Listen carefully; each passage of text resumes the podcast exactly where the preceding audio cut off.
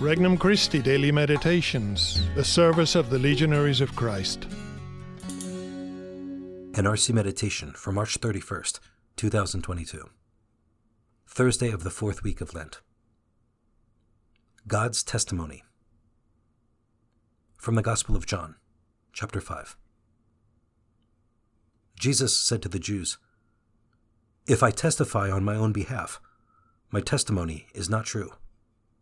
But there is another who testifies on my behalf, and I know that the testimony he gives on my behalf is true. You sent emissaries to John, and he testified to the truth. I do not accept human testimony, but I say this so that you may be saved. He was a burning and shining lamp, and for a while you were content to rejoice in his light. But I have testimony greater than John's. The works that the Father gave me to accomplish, these works that I perform, testify on my behalf that the Father has sent me. Moreover, the Father who sent me has testified on my behalf. But you have never heard his voice, nor seen his form, and you do not have his word remaining in you, because you do not believe in the one whom he has sent. You search the Scriptures, because you think you have eternal life through them.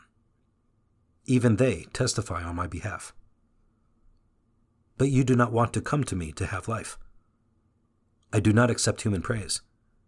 Moreover, I know that you do not have the love of God in you. I came in the name of my Father, but you do not accept me. Yet if another comes in his own name, you will accept him. How can you believe when you accept praise from one another and do not seek the praise that comes from the only God?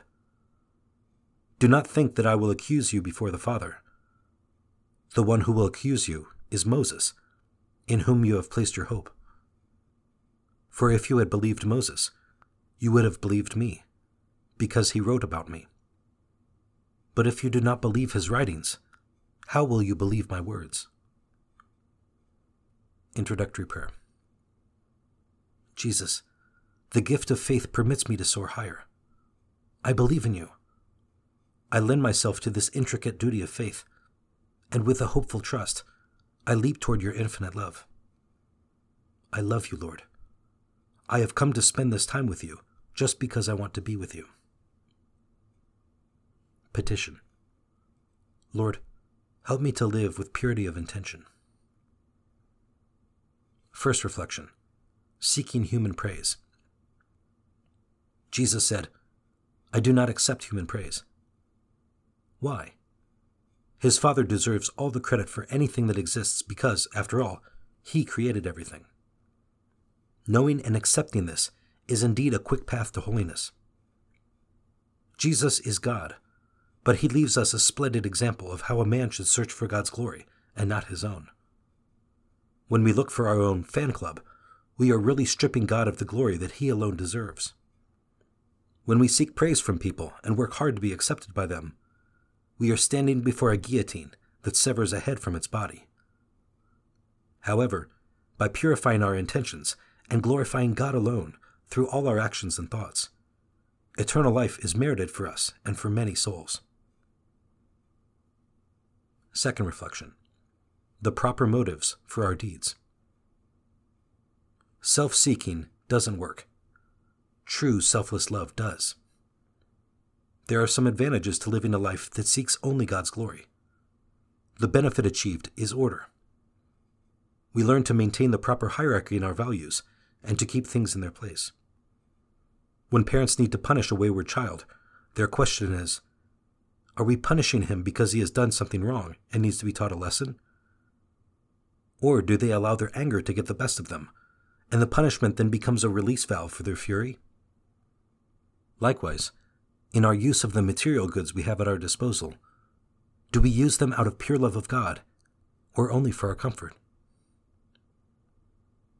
Third reflection, true peace of heart. When children do something wrong, they usually act nervously when their wrongdoing is uncovered.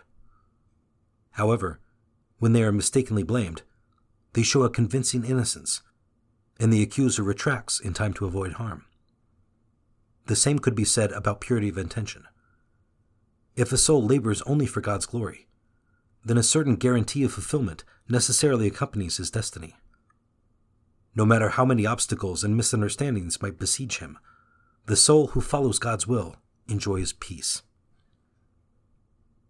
Conversation with Christ. Lord Jesus, you teach me in the gospel to add a supernatural dimension to all my enterprises and efforts.